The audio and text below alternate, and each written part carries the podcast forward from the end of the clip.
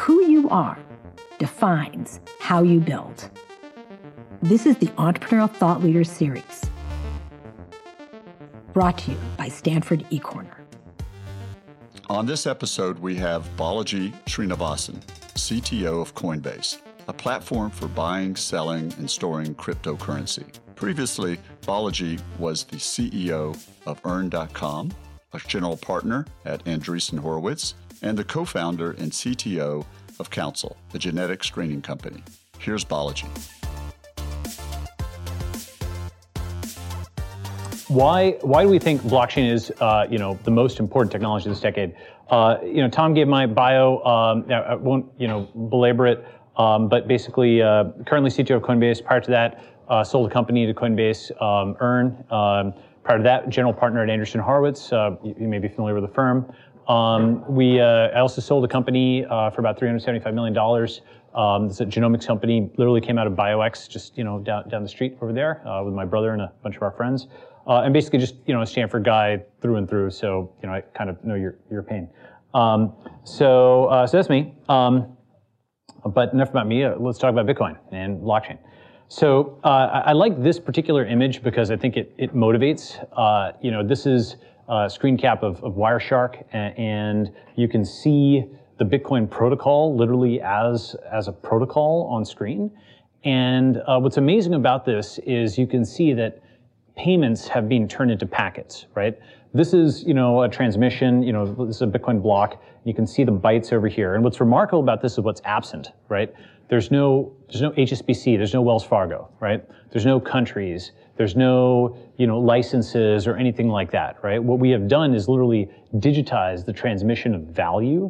Uh, and if you think about how big a deal it was to digitize books and music and movies and newspapers and, and so on and so forth, the, the underlying technology behind blockchain allows us to digitize now cash, stocks, bonds, mortgages, loans, derivatives, and all kinds of new things, financial instruments that you haven't even maybe thought of yet. So, so this is, you know, really like the, the motivating thing. Once, once we've got something into the realm of computer science, well, all you folks can go to town. Um, so uh, this is going to be a lot of fun over the next 10 years. All right, so I'm going to give, uh, you know, basically 10 things about blockchain, 10 things about Coinbase, and go through a FAQ and certainly answer all, all your all your questions. So just about Coinbase uh, or, or, about blockchain, I want to review Bitcoin, blockchain, then Ethereum, and then talk about Coinbase a little bit and do do a Q&A. So first, uh, you know, just for those folks, just to level set, because I know there's varying backgrounds, um, I, I want to give the very, very, very basics. And in particular, this slide over here uh, is if you only remember one slide and you know you don't want to remember anything else, this is the motivation behind why even invent Bitcoin in the first place, right? So you know, with, with physical cash, right? Uh, if I have a dollar bill and I hand Tom that dollar bill, there's an implicit property of the dollar bill, which is when A hands that dollar bill to B, a no longer has it and, and, B has it, right? I had it, then now Tom has it. And anybody who's observing that can see, you know, that that physical bill was handed over. If I try to naively transplant that to the digital realm, okay, if I take the, the Federal Reserve serial numbers on that dollar bill and I just go and email them to Tom, okay, uh, well, I still have a copy of those serial numbers and I can go and email them to somebody else, okay? And that is the fundamental issue with a naive representation of digital cash. It is the double spend problem. I could have spent those serial numbers with Tom and then with somebody else and somebody else. And so simply using serial numbers alone, that's not sufficient for, for basically scarcity in the digital realm. And so, so the way that we, uh, until the invention of Bitcoin, the way that we, we represented digital cash was with a with a bank, right? Like a centralized actor that we trusted in the middle. And this actor over here is where the scarcity enters the system, right? When A sends money to B digitally, C is trusted to debit A and to credit B, right? So this is where the, the scarcity enters the equation.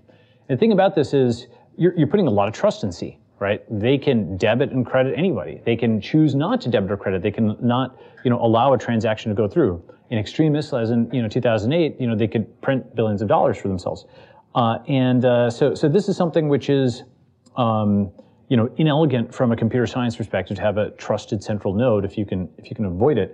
Uh, and so what Satoshi Nakamoto did is he came up with D, decentralized digital cash, and so essentially this central actor, this this bank, was replaced with a network of miners and any one of those miners could approve that transaction, that debit or credit between A and B. And so since any one of them could approve it, one of them disapproving it, you know, all they would just do is be giving up some, some Bitcoin that they would have mined otherwise. It's basically a way to combine transaction approval and, and seigniorage uh, currency printing in, in the same unit. So the details of this aren't super important, you know, like technically, you know, at least for, for a talk like this, but the, the concept is important, which is we took physical cash, we tried to naively turn it digital cash. That didn't work, so we had these centralized actors, and Bitcoin dispenses with those centralized actors by having anybody, in theory, who can connect to the internet with sufficient computational power can now approve transactions and, and push them through. Okay, so the, the cool thing about Bitcoin is once people understood this, and once people understood what a breakthrough it was, they said, oh, well, you know, this data structure that, that these miners are updating, that blockchain, that fundamental innovation behind Bitcoin, that's essentially a tamper-resistant database for storing arbitrary things of value. You can use it for storing cash, and you can use it for storing stocks and bonds, and, and so on and so forth. But Bitcoin itself wasn't that easy to work with. Um, it wasn't wasn't built for programming, or it, it, was actually, but Satoshi turned off a lot of the the more sophisticated opcodes early on, just just to keep it you know simple and and uh, attack proof. Um, and so what happened was more recently, uh, a new blockchain was launched in 2014 called Ethereum, about five years after the launch of Bitcoin. And to understand the improvement that Ethereum gives, here's an example of like a script in Bitcoin, which is kind of almost like assembly language, it's like a stack-based language. Uh, and here's what you know Ethereum Solidity looks like, which is a little more you know like like English or, or JavaScript or what have you. And this programmability uh, led to a huge new surge in, in, crypto activity, and in 2017, it led to this massive ICO boom. Um, and this went up, you know, from like, you know, on the order of tens of billions of dollars to many hundreds of billions of dollars and then down to $100 billion. But the thing about this is, um, you know, even though uh, like the the ICOs like came up and, and they went down, you know, we think of it today, it's, you know, it's the winter for price, but the summer for innovation. A lot of the stuff that kind of got started back then is starting to work. You know, for example, you know, you've got decentralized uh, prediction markets and decentralized loans and decentralized derivatives. That stuff is all starting to work. You know, the winter for price, the summer for innovation.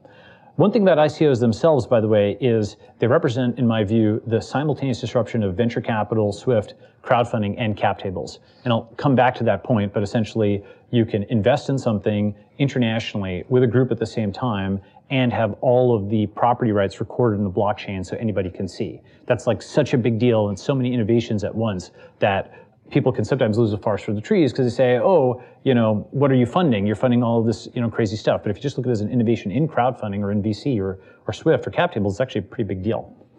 Okay, so this, this brings us to the present day. So, you know, it was Bitcoin, then the blockchain, then Ethereum, ICO boom, and now the present day. The win- crypto winter, you know, winter for price, summer for innovation. Okay. So, you know, the way to think about the blockchain as a technology is it improves fundamental financial primitives. And uh, one way of thinking about this is, um, you know, a blockchain, as I mentioned, it's a database for storing things of value, and it started with cryptocurrency, which is like digital gold. Uh, and you know, more recently, we've had you know these so-called ERC20s, these these tokens which represent like equities. But you can also use it for other stuff, right? You can use it for um, non-fungible assets like uh, you know so-called uh, it's very technical sounding, but like in-game items like swords and potions, you know baseball cards, collectibles, uh, or even you know eventually pieces of real estate, right? You can use it for representing identity, and frankly, you can use it for representing almost anything scarce. Anything scarce you can think of, you can represent in a blockchain. And you might say, well, why why use a blockchain for things that are scarce? Well, uh, once you've got a database that represents all the money in the world, uh, the first thing someone's going to try to do is write themselves a million dollars, right? And so you have to actually say, well, first, I, I want that to be tamper resistant.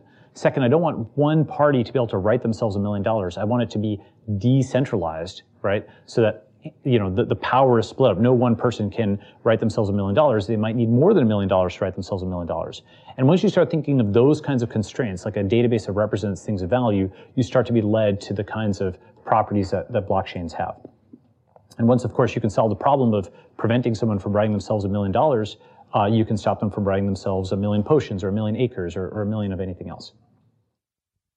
So as I mentioned before, you know, like Bitcoin turned all this stuff into into packets, right? Um, they're literally protocols, uh, you know, Bitcoin, Ethereum, you know, these things, in that you can open up Wireshark and see the raw packets that update the underlying blockchains, right? It's like just it's actually completely amazing when, when you when you think about that. Um, anybody who's on the internet can send and receive cryptocurrency back and forth. You know, just send packets back and forth. Um, one consequence of this is, you know, there's there's another, you know, people have talked about the unbanked, and it's you know it's an important problem that that I think crypto can solve in the in the long term. There's another group of unbanked, which are which are machines, um, and you know we gave machines telephone numbers in the form of IP addresses. It used to be that you had to have a human who was associated with the telephone number. When you gave a machine an IP address, a machine could then autonomously communicate back and forth, right? Um, and you do that all the time. Whenever you've written a bot that goes and interacts with, with Twitter or, or, a, or a scraper, you know, like that, that spider's web and connects to other, you know, computers uh, autonomously. Um, autonomous machine communication was a really big deal. And we believe that autonomous machine transaction, where machines can hold and send money on your behalf, will likewise be a very, very big deal, right? Um, here is just in a, a simple, you know, GitHub gist. That, you know, string over there represents money, right? So if you can now transmit a string, you can transmit an arbitrary amount of value, which is pretty awesome. Um, so a lot of the stuff in the late 90s that people talked about when they talked about intelligent agents or like bidding entities and so on, that's all actually starting to happen. And the primary context in which it's happening are things like, you know, exchanges, especially decentralized exchanges. You can go and write a program on your laptop that will literally make you money as you sleep by arbitraging these decentralized exchanges. I think over time, in like the 10, 20, 30 year time frame, every price on the internet, every Amazon.com, you know, product will have a cryptocurrency interface. So if you have some arbitrage strategy for like wool versus, you know, fleece sweaters or whatever, you can actually arbitrage anything because everything will be priced in crypto. That's, I think, where the arbitrage stuff goes in the, in the medium to long term. Okay. Fourth point. You know, people talk a lot about the potential of blockchain, and I do think it has a lot of potential. Uh, but you know, it's actually something where, you know, in some ways it's overhyped, but in some ways it's actually underhyped, right? That's to say there are fundamental financial primitives that the blockchain's already delivered like a 10x improvement on. And I mean a quantifiable 10x, right? So, you know, the easy one, the obvious one is, is gold, right? So Bitcoin is infinitely lighter than gold, okay? Like it's, it's faster to transport internationally, it's cheaper to custody. And to give a concrete example of this, you know, when the, the German Bundesbank tried to repatriate a bunch of gold from uh, New York, um, it took them years, it cost them millions of dollars to bring back billions of dollars in gold. Um, and while that might be an infrequent operation, it's an extremely important, valuable operation that frankly underpins like, you know, a big chunk of the world economy. And if you've improved on that, that's, that's a big deal, right? Gold is $2 trillion industry. If, if that was the only thing that, that blockchain ended up doing, that'd be, that'd be a pretty big deal. But, but it's more than that. Um, Tom's going to buy some Bitcoin now. Um, so it's more than that. Like um, with the with Ethereum, um, you know, and other kinds of cryptocurrencies, that represents a 10x improvement over Swift, right? You know, Swift, if anybody's sent a wire internationally, uh, that takes days to clear typically. Uh, whereas with Ethereum, I can be on the phone with somebody, and just like I can wait for that email to to hit, I can wait to just see it in the in the blockchain, and you know I can say, oh, that transaction is done. Boom, I can you know now now get the deal closed. Uh, and so you know this is the, the speed difference here is the difference between like a physical mail, like you know sending sending a letter, which takes two to three days, versus an email, which takes you know minutes. And think about how big a difference that made, right? Like when you went from physical mail to email, just the metabolism of business changed. When you go from two to three days for international commerce to minutes, the metabolism of international business changes, right? Third point, uh, crowdfunding, right? So in 2015, if you go to Wikipedia and you look at the list of the largest crowdfunders, okay, uh, you will see that it's like, you know, maybe 10 million, 15 million dollars. By 2017, 2018, a large crowdfunder was $4 billion, right? So that's like a 400x improvement in about two, two to three years. Uh, and uh, and th- that's that's more than 10x. That's like you know a 400x. Now you might argue, well, what are those things funding? They're all funding ICOs and crypto stuff. It's all this Ouroboros. Um, but uh, it's actually something where you could fund a building, right? You could fund pretty much anything. Uh, you know now now that folks are customized to using crypto to, to do this kind of thing, it's a it's a powerful new innovation in crowdfunding. And I could go on and on, and, and you know, I probably write an article on this, but you know, just a few more examples. So like Delaware Incorporation, right? In, in many uh, studies, like the World Bank has a study called Doing Business. And in this study, they actually say, hey, you know, how long does it take you to incorporate in your country? Does it take you weeks or months, or does it take you days? And if it takes you days, well, you, you, you're you know a great country for business, a great country for startups. Well, Ethereum's shattered that, destroyed that, because it's not days anymore; it's minutes. You can literally get a smart contract into the blockchain in minutes, right? And that's amazing. That works internationally. You're not incorporating in Delaware; you're incorporating on the blockchain. And it might seem like an, an apposite comparison today, but lots and lots of stuff, all these VC terms, all of these bits of Delaware law are currently, as we speak, being encoded into smart contracts so that incorporation on the blockchain will become probably the default in like, I don't know, 10 or 15 years. And, you know, there's more, like the time to set up bank accounts, uh, the time to audit. You know, in, in 2013, people talked about, you know, Bitcoin as a scam. But today, the big four, when they audit a blockchain firm, they use the blockchain as the source of ground truth that they check all of your transactions against. Okay, so from a scam to the gold standard in like five years. And, and so the point here is we're 10xing all of these financial primitives, like basic, basic fundamental things in how we move money, how we think about money. Um, and that's going to have consequences, good consequences, hopefully. Relatedly, not only have you know blockchains 10x lots of things, they've already created many billion dollar entities, right? So uh, you know three that in, that have you know risen in particular, you know the folks who founded new coins, um, the miners who run these gigantic server farms, uh, and the exchanges. Um, and each of these three groups has created and captured billions of dollars in, in total revenue. It's comparable sort of to the 90s internet when, you know, it was kind of the infrastructure stage and, you know, search engines and, and Akamai and, and uh, you know, uh, AOL and so on were getting built out at that time. Sixth, now people talk about blockchains as being trustless and Bitcoin is about, you know, no trust. I think a much better way of thinking about it is that they give you a choice of who to trust. Okay. So before you just had to trust a bank, right? You had to store your money at a bank. You can't just go and, you know, withdraw like, you know, a million dollars from the bank. Uh, or you could, but, you know, you'd be on a lot of lists. Um, and, you know, today what you can do is you can certainly still store it at a bank should you so desire. You can store it with, you know, a company like Coinbase, or, and this is very new, you can store it on your computer. You can store it on a USB key. Um, you can, you know, store it in, in the cloud. You can basically self-custody an arbitrary amount of money.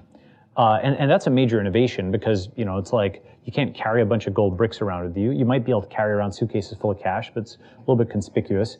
Um, and, uh, and now you can carry an arbitrary amount of money. So that, that's a very new thing. You don't have to trust a bank if, if you don't want to. And, you know, places like Venezuela, this is actually, you know, r- truly a killer app. Number seven, I, I, hinted at this before, but just, just to drill into this point, um, one can argue that the single most important data structure in Silicon Valley is the cap table, right? Namely, the, the very simple table that shows, you know, which people or entities own what shares of the company, right? Your common stock, your series seed, A, B, et cetera, right? That data structure, that little table, that Excel spreadsheet maintained thing, um, is what has aligned people from every country around the globe, you know, in, in, uh, to, to, build Silicon Valley. And, and, the scale at which it's aligned them is tens, hundreds, sometimes thousands of people pre-IPO. And then you build this huge company and then everybody, you know, hopefully does well together. Um, but you know the, the state of the art for managing the most important data structure in Silicon Valley is an Excel spreadsheet or a Google Sheet, right? Which is kind of kind of amazing.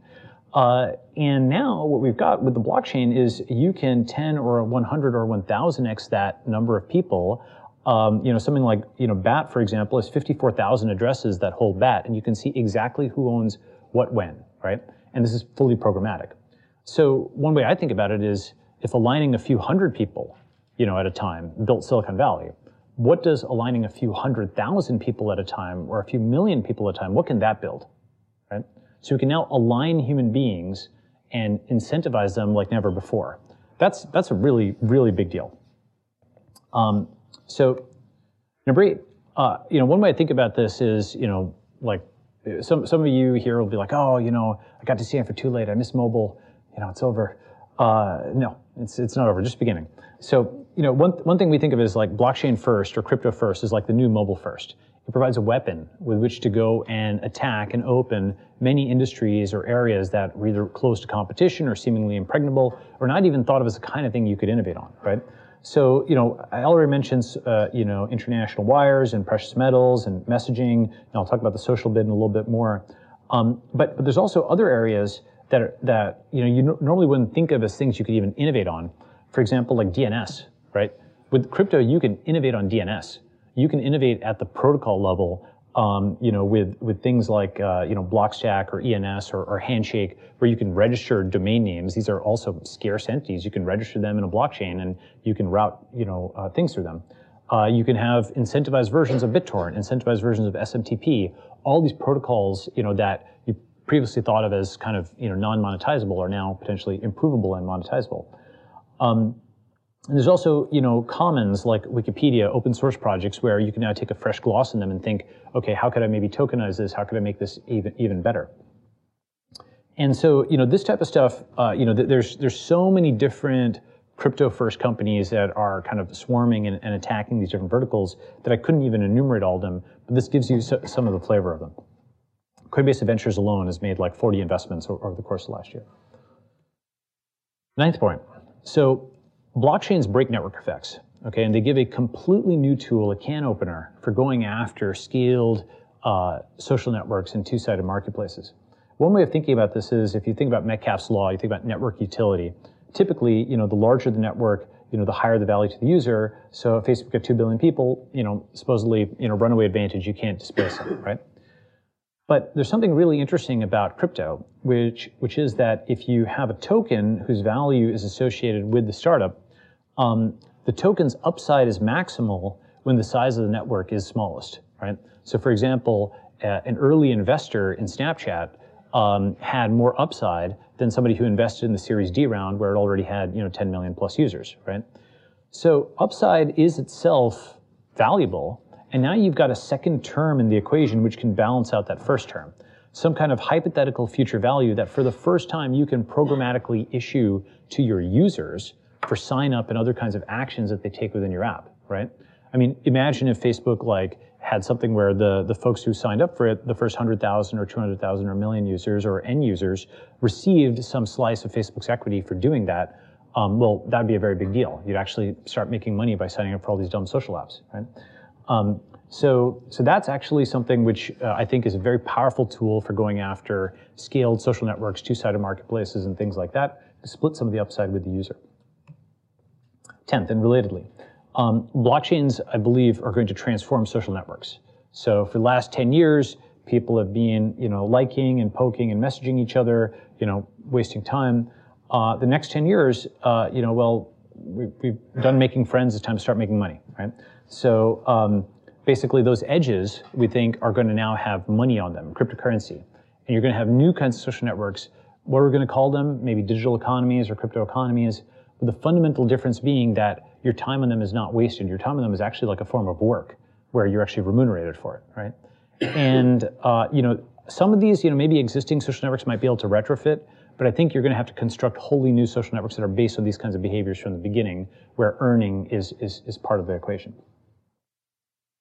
So, you know, finally, just on, on the topic of blockchain, blockchain is like a partial move away from the cloud and towards privacy, okay? Um, an amazing stat from earlier this year is that Ledger sold its millionth hardware wallet, right? Now, I think of a hardware wallet, actually this is earlier eh, last year, early, early 2018. Um, I think of a hardware wallet as being a pretty arcane kind of thing, right? But when a million of them have been sold, you're probably eventually going to have a billion sold in some form or the other, right? And you know, one possibility is hardware wallets like a like a phone charger are bundled with a phone, so you get like three devices. You know, the the phone, the phone charger, and the hardware wallet rather than two. Um, there's lots of different you know distribution models you could imagine, but the fundamental concept is I think hardware wallets are going to become very popular. And that's a move away from the cloud and towards privacy because the whole concept of a hardware wallet is you're not keeping your keys in the cloud, you're keeping it locally. One possible future model is something where your data is on the cloud, but it's encrypted with the private keys that you're using in your hardware wallet. And so nobody can read it other than you, and it's only decrypted and, and re-encrypted just in time. Um, I think things like homomorphic encryption and so on will, will make that possible. So let me briefly just give 10 things about Coinbase, and I'll take some questions. Um, taking a long time, I think. So um, you can think of Coinbase itself uh, as like the interface between fiat and crypto. Um, and you know we have both a retail and like a professional interface. And on the fiat side, we're building like a Wall Street 2.0, right? With like custody and indexes and, and commerce. And on the crypto side, we're doing like blockchain first apps like, like Earn and, and, and Coinbase Wallet. And we work closely with regulators. Um, you know, our goal is to remain, you know, the, the safe, legal, and trusted part of, of crypto. Um, and you've got all these licenses and so on, money transfer licenses, all that stuff. And our mission is basically to create a more open financial system for the world. Um, and you know what that means is it's kind of two different groups of users that would benefit from that. You know, the first group are you know developers, investors, you know, like power users of money who are trying to move money around in different kinds of ways, do do fancy things with money. And the second group are the marginalized, you know, the folks who are unbanked, uh, the folks who you know do not have bank accounts. Uh, both of these folks, in different ways, are pushing on the financial system to to make it more open. Um, and, and, and those are our, our folks. You know, what does that mean? By the way, what does a more open financial system mean? It does mean upside. It sometimes means downside. Upside is that you can raise $35 million in 30 seconds or disrupt remittances. The downside is there's new kinds of hacks and new kinds of scams and, and so on. But I do believe in the medium term, you know, we'll mitigate the downsides with things like, like multi-sig or, or what have you. You know, Coinbase, we're kind of thinking of ourselves as bridging from the investment phase to the utility phase um, which is to say that crypto has sort of the opposite emergence model of, of social media. Social media piled up the users first and then had to prove out monetization. And crypto proved out monetization first in almost the most literal sense, and now needs to prove out utility, right? Um, but uh, we're seeing that happen. You know, I can go into lots of different things with, with Earn, with decentralized finance, um, and we think that's a big part of the next, you know, five years or so. Coinbase is actually named after where the blockchain starts. So the, the so-called Coinbase transaction is where the new crypto is created in, in, in Bitcoin. And uh, that's why, you know, we think it's also where the blockchain starts for users, right? Like just like, you know, Windows, you started using it, you know, the start button, um, or Google search is where you started browsing the internet, you know, log on with Facebook, how you started using social media. Coinbase is where you start using crypto, right? So we think of ourselves as kind of like this, this sort of on-ramp, this, this start button for, for crypto. If you're making headlines, you can read about, more about us uh, online. And, uh, that's about it. And I'm happy to take questions.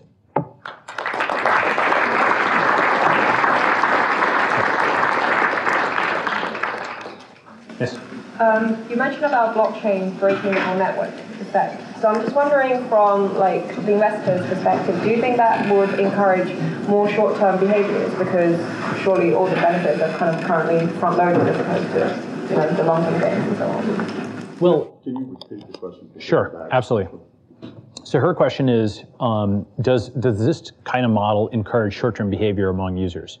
Um, and I'd say maybe, but you know, they only really realize this value if the network is scaled. Um, that is to say, you know, it, it, has theoretical future value. You might be able to flip to somebody, but you're not going to get 10,000x unless you know the, the thing is scaled. Um, and so it's, while it's true that liquidity does present some short-term issues, um, I think on net, it does align people towards longer-term things. Uh, how is Coinbase handling the emerging proof of stake systems? Ah, so the question is, how is Coinbase handling the emerging proof of stake systems? So um, we are we are closely looking at everything. I can't talk about any specific assets we're adding. Uh, we did publish a blog post in December talking about specific assets we were looking at, and that included several coins that implement proof of stake in different ways. Could you provide a, a more sort of fulsome picture of what a downside scenario for crypto looks like? You've been generally positive in your presentation, but obviously there's, a, there's another side to it perhaps, and could you highlight what that might look like, or what, what would be the cause of death? Excellent question. So, uh, you know, what are what are the risk scenarios? You know, what, what are the downside cases for crypto? Um, I'd give a few, right? Um, I think it's it's gotten pretty far. So, as, as, of 2019, you know, for example, crypto has sort of withstood like the crackdown of the Chinese government in, in 2017. It's withstood enormous, uh, you know, numbers of like articles proclaiming Bitcoin dead and, and so on um, and, and, and tons of bubbles and, whatnot, right? Uh, insofar as I think there's future risks, I put them in a few buckets. Uh, first is partition tolerance.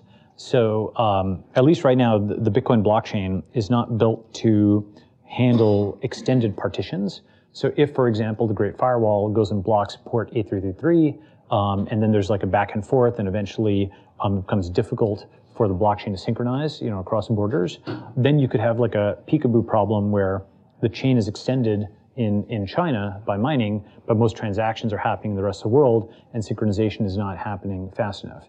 Um, now, there's workarounds for this, like there's a satellite which is pumping, you know, the blocks for, from Bitcoin into China um, because China has control over airspace but not space space, right? Uh, there's there's other workarounds where you could like steganographically encode packets and bring them into China, but we'd have to actually run the experiment to see if it was possible for the Great Firewall to actually intradict it. Now that firewall would have to be so tight that it would have to intradict not um, not just the service, but any one megabyte transfer, like in all of China across billions of people. So that'd be hard but possible. So that's kind of let's call that one one approach. Uh, you know, the partition tolerance. Second is if there's some CVE, you know, you know, like really critical um, Uh, vulnerability that we we have not you know seen that allows people to counterfeit large numbers of bitcoins and you know like break break the value of the system. And by the way, the reason I keep focusing on Bitcoin here is it is sort of like the fundament of the system. If it was hacked, if there were serious security issues, I think it would set back the industry like at least five years or so. Like if people have to rebuild around it. With all that said, though, I think those those kinds of issues I just mentioned are technological issues where it could set the thing back. But I think the fundamental concept of blockchains of decentralized currency is out there. And then folks, what, what they'll do is they'll fix that and then have a more robust version in the future. Um, so that, that's kind of where I'm at. I'm open to other thoughts. You talked a little about banks serving as a trusted source for record keeping, but the other main role banks have is is a monetary policy. That's why we have Federal Reserve banks. Mm-hmm. And so I can see how Bitcoin does the record keeping function of banks, but I'm not seeing anything replacing the, the monetary policy function. And like, if economists have learned one thing in the last like 200 years, it's that that's really critical to an economy's well being. So, like, how are you envisioning Bitcoin functioning as a currency without a monetary policy? Great question. So the, the question is, if I if I can paraphrase, um, you know, like how does Bitcoin interact with monetary policy? How could it function as a currency without monetary policy? Uh, and so what I think is we are engaged in a grand experiment, um, which is what I, what I think of as empirical macroeconomics, right? So um, basically, uh, and I'm sure I'm going to offend some macroeconomists in the audience. Um, I think microeconomics is pretty empirical in the sense of you've got the theory of the firm, and venture capitalists are running lots of experiments all the time, and you have a thesis on how a company should be organized or not, and if you're wrong, you, you lose money. Uh, with macroeconomics, because it involves assemblages of very large numbers of people, it's hard to do like reproducible experiments until relatively recently. Um, so, you know, I actually have these supplemental slides. Oh. Blah, blah, blah, blah. I've got every question. Okay. So, blockchains make macroeconomics and experimental science, right? So, virtual economies, right, um, are have been a topic of discussion for about 15 years. Uh, where you know this guy Edward Castronova, a smart guy, professor, has been looking at this in the context of like World of Warcraft and, and, and, things like that. And in those kind of economies, you know, you, you print money, you you know, in Eve Online, you print money, you see what the effect is on prices and so on. And it's it's pretty cool where you can run experiments with, with a system of people who are actually trying and responding to incentives. Um, and what I think is going to happen is that type of work is going to link up with crypto economies, and we're going to start to get a lot of real life, you know, empirical economic data on what life is like with, without a central monetary policy in, in this opt-in kind of system. And um, one of the really good things about this is it's like a bonanza for econometrics people because um, you know, sort of like there was this vague concept of six degrees of separation in the late 90s, and then we got this digital data structure of the social network, right? So there's a vague concept of six degrees of separation, and then you've got something that was digital and computable. You could, you could, you know, think of it as a graph and so on. In the same way, we have this sort of vague concept of the economy, and now we've got a blockchain, which is the record of every single transaction that's ever happened down to the penny back to t equals zero, right? And so every like economic theory that one has about like, you know, transactions or, or price support or whatever can be tested. And importantly, one can also develop blockchains that have inflationary policies that are, that are connected to central banks and so on. So I think what we're going to see is just a ton of different kinds of economic experiments, some inflationary, some deflationary, some demurrage, some weird kinds of combinations that, that are resist political classification. I think we're going to, we're going to run the experiment and see what happens. Yes. So you briefly mentioned Coinbase uh, in Venezuela, and that was somewhat of a controversial uh, thing. Could you expand a little bit more on what Coinbase, Coinbase did and how it can apply to other emerging economies or distressed economies? Yeah, sure. So I think you asked what did Coinbase do in Venezuela and so on. Um, I think we've announced this, but we basically um, gave away money to folks on the ground in Venezuela. Um, you know, there's there's there's a lot of theories on like international aid, but you know, one theory is just give the money to people directly. You know, now they've got phones. You don't necessarily need intermediaries. People are often good judges of, of what to do with money, um, and uh, and and now you can actually, you know, via the fact that all these people have smartphones, just give them money directly, right? Um, so we have this uh, site, givecrypto.org, um, which is uh, funded by you know Brian, you know, our, our CEO and co-founder, and uh, and a, and a bunch of other folks. And we're trying this experiment to see, okay, can we get the money to Venezuelans? Um, d- is Bitcoin like something they can use or borrow against? Is, is it considered currency like in that environment? Um, and if so, then what are the consequences? And if that works well, then maybe we can scale it up, right? So that's what we're doing there. Sorry.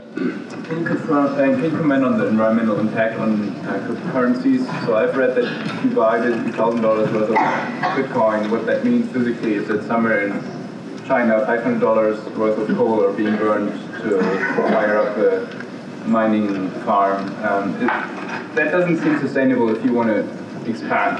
Um, so what's the solution to that? Yeah, so a couple of, couple of thoughts. Um, Could you repeat the question? please? Sure, of course, of course. Yeah. So, what, what is the environmental impact of Bitcoin? You know, is it something where like we're consuming tons of energy for it, and, and so on? So that's a that's a complex issue, but l- let me offer a few few thoughts on that. First is that um, a lot of Chinese mining is actually happening at night, and the reason it's happening at night is um, you have uh, like you know hydroelectric plants, geothermal plants um, that are basically spinning a water wheel at night because you know power can't easily be stored in the grid. You know, like what happens is power consumption is usually maximal at like 12, 12 noon, and then it kind of drops off at like 4 a.m. and then comes back up. It's got this sort of sinusoidal cycle, and at night that power is often just wasted. Uh, but now, what's interesting is folks are using Bitcoin mining as almost a kind of battery, where what you do rather than just throwing away that that excess power is you mine Bitcoin. And in theory, what could happen, uh, and you know, we're, we're starting to see some of this, is you can have markets where, while you might not be able to store power in, in, a, in a normal battery, you store it in the form of mined Bitcoin, and then you can have aftermarkets where kind of it trades, um, and you might be able to balance the power grid better. So it may actually be something that leads to interesting innovations in like like like a form of energy storage. Um, but so that's kind of one answer. Right? The second answer is um, if you think about what like Bitcoin represents, uh, I, I, don't think it's correct to compare it to let's say like PayPal, which is you know someone would say, well, it's so cheap. You know, PayPal you're just you know, minusing and plusing things on a central server.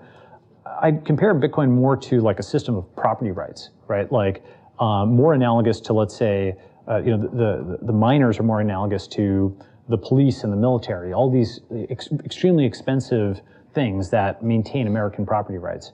Um, and so if you think about the energetic cost of that, it's actually very substantial. Um, and so this is a system of property rights which is, is developed in a different way. You can measure the amount of energy that goes into it. Um, I think it's probably less than the police, the military, and the banking system, and all the other things that enforce offline property rights. Uh, but I think that's the second, you know, comparable that, that's interesting. Sarah in the back. Uh, why do so there's so many amazing use cases for blockchain? Some of you, some of them you allude to, some of them out there for banks and whatever. What is stopping companies to adopt it in a more widespread scale uh, today? Um, blockchain and in particular also like banks that are hesitant to uh, enable their clients to trade in Bitcoin and so on. Yeah. So, what's stopping companies from adopting on a widespread scale? You know, what's holding blockchain back? So, in, in some sense, you know, the industry is actually already fairly large in the sense of we saw many people here held cryptocurrency. Um, so the the first killer app of cryptocurrency, as gauche as it sounds, is hold cryptocurrency as an investment and hope it goes up, right? Okay. Um, but that speculation phase was necessary, and the reason we think of it as necessary is speculation was installation. That is to say, before you have this decentralized finance environment with decentralized loans and derivatives and so on, people have to treat those packets moving back and forth as money. So the last 10 years, what that did is you have an environment where 80% of Americans have heard of Bitcoin. Everybody kind of knows it's valuable. They know, you know, a good chunk of Americans also know Ethereum is valuable and so on. And once they treat it as money, then you can actually develop apps on top of that. But you needed to have that speculative phase to install it in people's heads. Um, now, why aren't businesses using it yet? Um, I think what you're going to see is it's going to radiate out from the crypto sector. That is to say, businesses within the crypto economy, you know, miners, exchanges, uh, you know, blockchain companies, um, new asset issuers, et cetera. This is actually a large enough set right now where folks pay each other back and forth in Bitcoin and Ethereum. And the folks who are on the border of the crypto economy are folks like prop traders, right? Like who are, you know, just, you know, they're, they're uh, like guys in Chicago who invest their own money um, or um, fintech developers, right? You know, like Square has gone into the game a bit. Robinhood's gone into the game. Those are the folks on the border who are like kind of crossing the chasm. They weren't founded on crypto, but are starting to get into it. And and that environment, those folks, you know, will that'll grow for the next like three to five years. And then it'll kind of go out one more set, and, and so on. Um, so I think it's going to be a gradual process, but I think over time, uh, you, you start to get more businesses involved as we build it out. Yes. So, can you hear me all right? Yes. Oh, great. So we have a, a Stanford Journal of Blockchain Law and Policy at the law school, uh, which I'm an attorney and I read that. I was curious, what do you think would be some good articles? What would you like to see in the governance or legal or policy space that would kind of push further legitimate kind of the, the academic, I guess, area? Great. So the question was articles on governance, policy, philosophy. Well, so happens I have some supplementary slides on that. All right. So. Um, so basically, uh, here's let me give you kind of one concept that that I think is a very powerful one, right? So um, one concept I think a lot about is that a blockchain it's not just like a database; it's a database with a community, which is very different. It's like a database plus a social network, in some cases plus a protocol and a compiler, right? It was actually pretty complicated, you know, inter- interplay. So a blockchain's value derives from its community, meaning, you know, you've got Bitcoin maximalists, you've got your Ethereum developers, like a million people are at these meetups now, you've got your XRP army and, and so on and so forth, right? And the thing about this is just like, you know, within a country, um, you know, like the, the Estonians, there's the butcher, the baker, the candlestick maker, they all interact. They have the Estonian kroon, or they used to before they had the euro. And, and then they can just, you know, use that within themselves and that has an exchange rate with the outside world, right? That that exchange rate is their API with the outside world. They use their own currency within their own, you know, kind of country, and then the exchange rate outside. In the same way, once you've got a critical mass of enough people online who just believe in something, they can just transact amongst themselves in this crypto and and value it. And then offline, you know, you may think you're crazy for valuing XYZ coin, but you're happy to buy and sell XYZ for USD with them, maybe maybe sell. Um, and, uh, and so blockchain's value derives from its community. And one of the consequences of this is if you just take three random people, they're not economically aligned. Any one of them can lose or, or win together, right? Or rather, lose or win on their own. But if they all hold the same cryptocurrency, then they either all lose together or they all win together. Okay, this is a way of like economically aligning human beings. This is, you know, when, when VCs talk about alignment, this is the underlying data structure that, that, that, um, that underpins that. And so the thing about this is you, have this community forming behavior online, and that community forming behavior leads to these tribes. And I think over time, what it does, you know, I can talk about this bit also. Over time, what it leads to is experiments in self-governance, right? Where, you know, once you've got a system of property rights in the blockchain, you can start doing experiments on other kinds of things. So that's the type of stuff I think you could cover. Sir. Um, we've heard a lot of cases where, like, people just lose their private keys, uh, and then there's in Bitcoin that cannot be accessed anymore. And with the Bitcoin number being capped, um, is there is, is the industry thinking about the solution to actually generate more liquidity? So uh, is so the question is basically you know folks lose their bitcoins and Bitcoin numbers capped, and how does the industry think about that? Um, I think you know like Bitcoin is meant to be like cash, right? If if you lose hundred dollars you can't message the U.S. government to give you another hundred dollars. It's dollar dollar bill down the drain, right? Um, so that's what Bitcoin is kind of intended to be like. Um, in a sense, it actually benefits slightly every other Bitcoin holder because it's like you know renormalizing the cap table. You lose one percent of Bitcoin, everybody else's is somewhat more valuable. Um, the solution for this, there's a few. One of them is you know store your crypto with somebody else if, if you don't want to handle it yourself, um, and a lot of people do that, right? So that's certainly an option. Um, the second option is something like multi-sig, where you have a few different folks who um, you know have keys to it. And there's there's yet other kinds of you know sophisticated password reset, social reset schemes that make it harder to just lose your crypto by accident. But it's something that's being worked on. One more. Yeah. One, one yeah. Okay. Great. Right. Yeah. So you mentioned earlier that um, blockchain is a partial move um, away from cloud, you know, privacy. Yep when would do you see a point where there's a tipping point um, where it's a full move into privacy, where it becomes a really good use case for it. I think you need like hundreds of millions or billions of people to have crypto, and you need homomorphic encryption. I think that's what starts to tip it, but that's like at least you know 10 years out, maybe 20.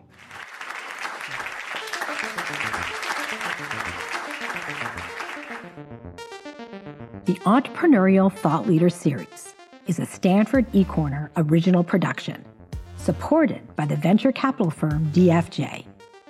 The stories and lessons on Stanford eCorner are designed to help you find the courage and clarity to see and seize opportunities. Stanford eCorner is led by the Stanford Technology Ventures Program and Stanford's Department of Management Science and Engineering. To learn more, please visit us at ecorner.stanford.edu.